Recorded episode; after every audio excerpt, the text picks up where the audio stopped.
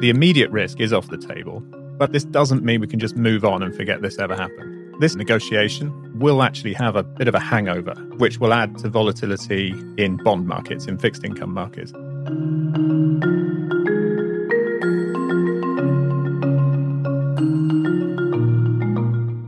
Welcome to The Bid, where we break down what's happening in the markets and explore the forces changing the economy and finance. I'm your host, Oscar Pulido.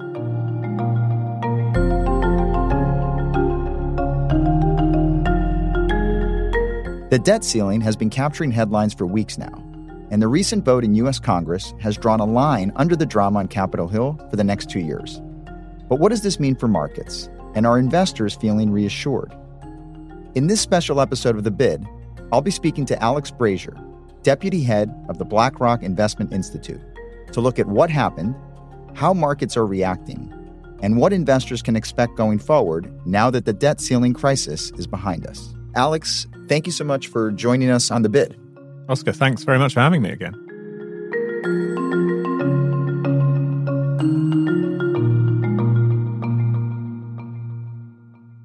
So, Alex, we're talking about the debt ceiling, which has been in the headlines for some time now. And I wonder if you can just take a step back and fill us in around what has happened and where are we now? Well, yeah, it's been front and center for the last few weeks. Really, what happened is that the US government reached its debt ceiling, which is a level of debt set by Congress that it can't go beyond. And that limit was $31.4 trillion.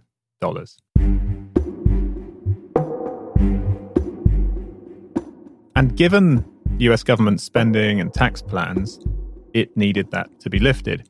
But of course, its opponents wanted it to change its plans in return for lifting the ceiling. Now, importantly, without an agreement, the US government would have basically run out of money to pay its bills.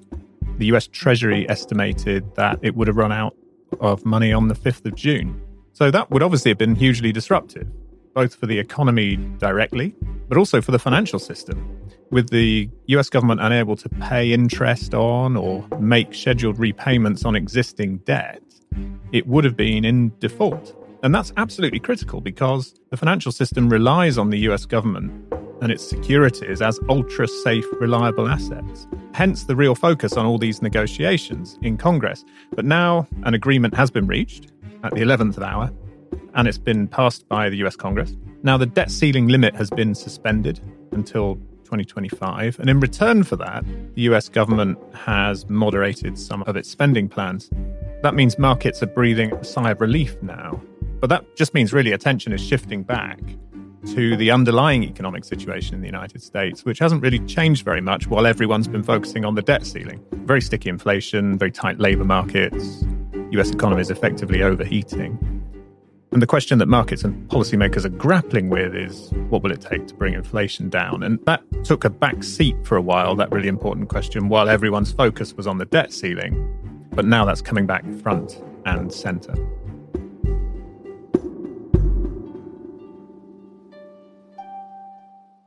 Alex, you said 31.4 trillion, which is a big number even for an economy as big as the US.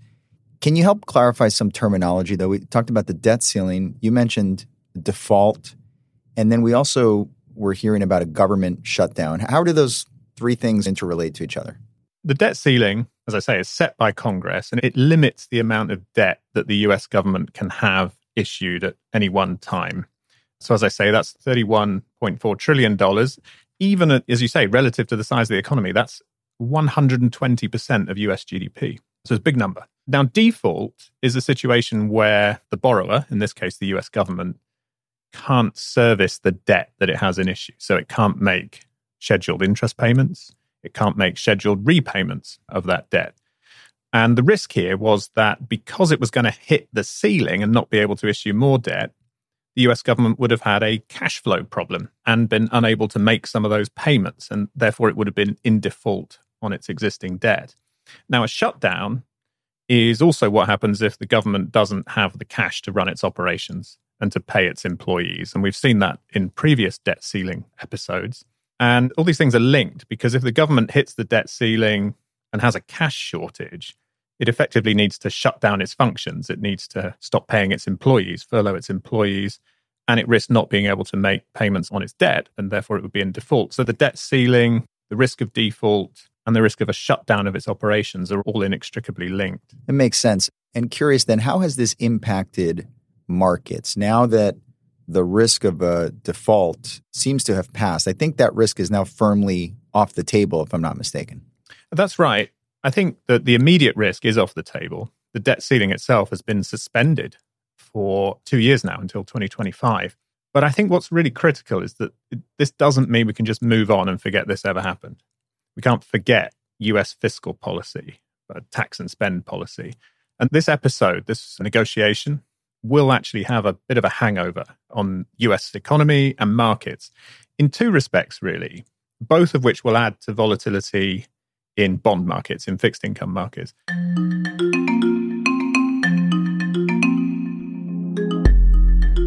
The first is that the position of US fiscal policy, by which I mean the government's tax and spending plans, is still pretty challenging. The agreement doesn't change those plans very much.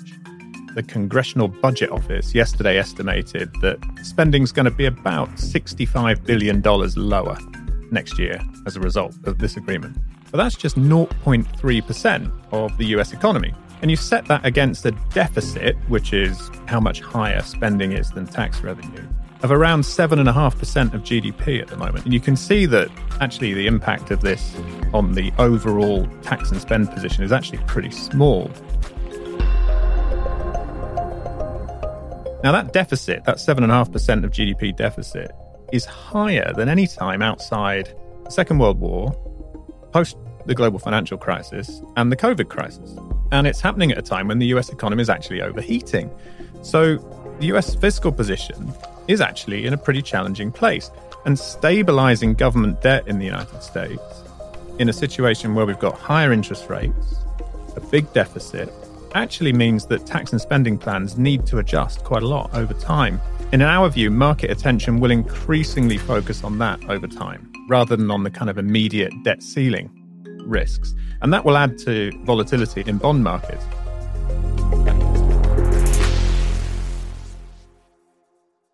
The second hangover, I think, is that we're going to see now a burst of issuance by the US government in coming months to effectively replenish its bank account. So we're going to see issuance, particularly of short dated treasury bills. All of this at a time when the Federal Reserve isn't buying US government debt through quantitative easing, but actually running down its holdings of government debt through so called quantitative tightening. So that second hangover, too, is going to contribute to probably to some volatility in fixed income markets. So the immediate risk is off the table, but some of these important hangover effects are going to increasingly come into focus particularly in bond markets.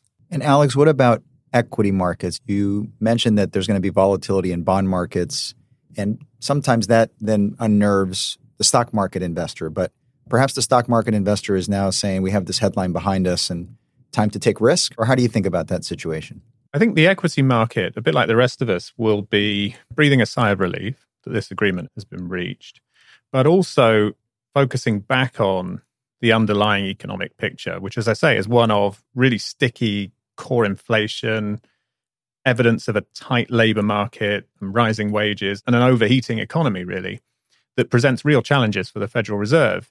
And that's where the equity market, we think, will turn its attention back to. And it's where it was before the debt ceiling episode. But that too was going to contribute to volatility, I think. And Alex, as we approach the mid year point, what are you focusing on for the second half of the year? Well, now that we've moved on from the debt ceiling issue, we are focused on this underlying economic situation of sticky inflation, tight labor market. And there are really two important macroeconomic questions in the United States now. The first is how material an economic slowdown is needed to deal with that inflation. The Fed itself thinks a recession might be needed to do that. And the second is how high will interest rates need to go to do what the Fed wants to do? Recent developments in the labor market and inflation actually suggest there's a real possibility now of more rate hikes over coming months. And we're also focused on some of the longer term trends like how AI, demographic shifts, geopolitics, and the energy transition will actually affect the economy and markets.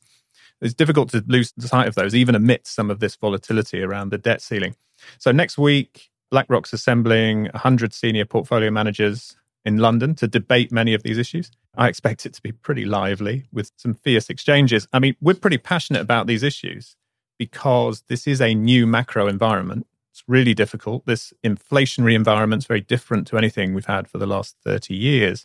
And we're totally focused now on how we can unlock the investment opportunities in this new regime for our clients. And that's what we'll be debating fiercely next week. And I hope you have us back to uh, discuss some of our conclusions. We will absolutely have you back, Alex. Thank you for providing us this update. And we look forward to having you back to hear more about that convening that is taking place in London. Thanks for joining us on the bid. Thanks, Oscar.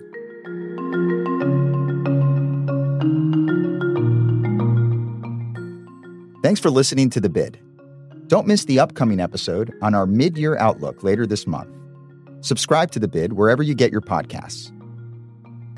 This material is intended for informational purposes only and does not constitute investment advice, a recommendation, or an offer or solicitation to purchase or sell any securities, funds, or strategies to any person in any jurisdiction in which an offer, solicitation, purchase, or sale would be unlawful under the securities laws of such jurisdiction. The opinions expressed are as of the date of publication and are subject to change without notice. Reliance upon information in this material is at the sole discretion of the listener. Investing involves risks. BlackRock does and may seek to do business with companies covered in this podcast. As a result, listeners should be aware that the firm may have a conflict of interest that could affect the objectivity of this podcast. For more information, visit blackrock.com forward slash the bid.